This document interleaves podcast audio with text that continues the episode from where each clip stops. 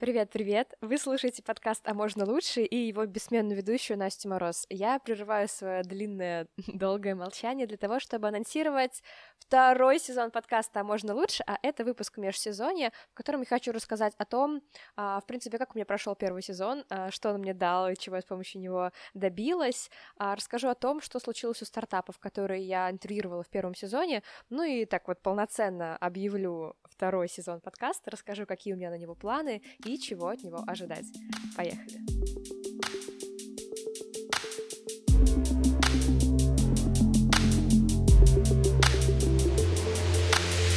Итак, э, после долгого молчания, очень насыщенных нескольких месяцев работы в стартапах, я все-таки решила делать подкаст дальше. Мне это нравится, и мне было очень приятно получать отзывы, особенно те, в которых говорится, что подкаст э, помог кому-то что-то начать, подсветил важные вещи или там просто хотя бы поднял настроение, а кому-то даже помог найти работу, это моя любимая история.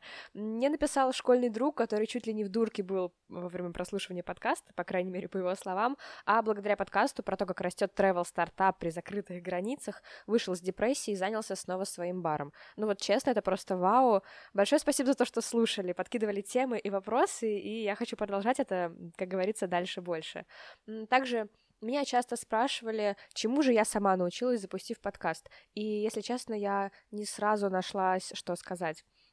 На самом деле, несмотря на то, что там я работаю в найме, в стартапах, я очень часто делаю что-то в первый раз, и, в принципе, я не боюсь что-то начинать с нуля на неизвестной территории, это моя нормальная среда существования. Неважно, это продуктовая стратегия, market research или финмодель, или пи- пиар у ливанских блогеров, мне все равно, я просто беру и делаю.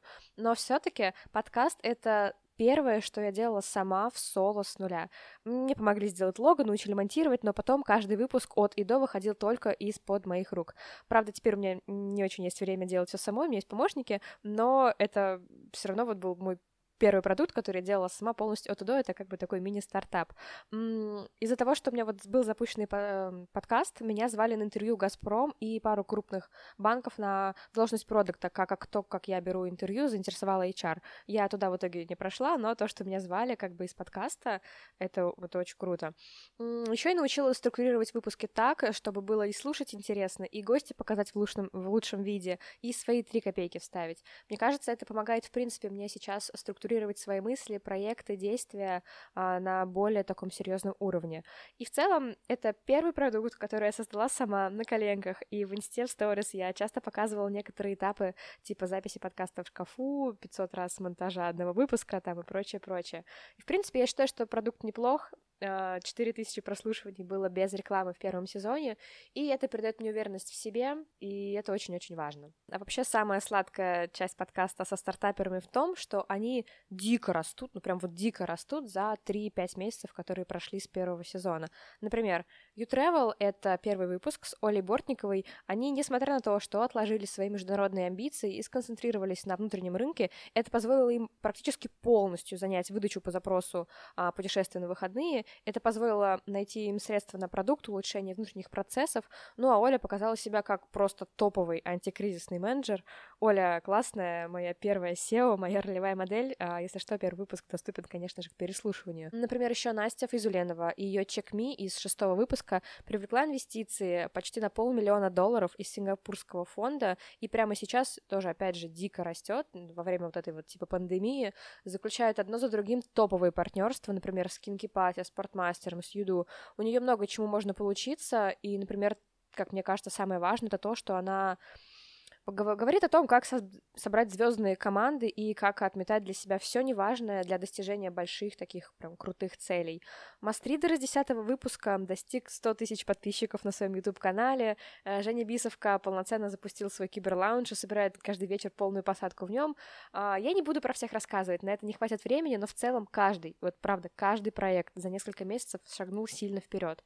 И именно в этом кайф брать интервью проектов на самом старте. Просто наблюдать за их ростом, тестом, а затем, как они тестят гипотезы, находят продукт market fit.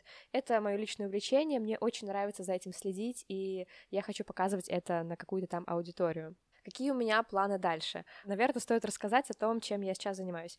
Я работаю в стартапе Hint Me а, и ищу там продукт market fit продукта для Европы и в том числе для некоторых там ниш в России. Я делаю клиентские исследования на каком-то нереальном уровне с топовыми банками, страховыми, это там уровень SEO или SEO-1, но люди со мной разговаривают, и это очень, очень здорово, и мне очень интересно. Ну и еще мое сердечко очень тянуло мне в крипту, и я снова там. А, также занимаюсь itas.com, это лучший флоу на рынке для покупки битка с карты. Пожалуйста, просто попробуйте, просто посмотрите, как это работает. Ссылка в описании. Просто вот купите себе биток уже безопасно, там на 2000 рублей, просто попробуйте. Это моя личная рекомендация. Я бы рекомендовала это даже, если бы там не работала. Ну и теперь самое время для того, чтобы полноценно объявить э, второй сезон подкаста, я решила сконцентрироваться только на стартапах. С теми, кто только-только нащупал тему и строит продукт. Я буду спрашивать стартапа такие вот самые насущные вопросы. Как начать, где искать команду, как встраивать любой проект в свою жизнь, как не перегореть, инсайты по рынкам и всякие суперполезности в рубрике «Спроси стартапера». В общем, я окончательно нашла себя во всей этой стартаперской тусовке и буду очень рада стать вашим проводником в ней. Второй сезон подкаста я объединяю темой самого начала.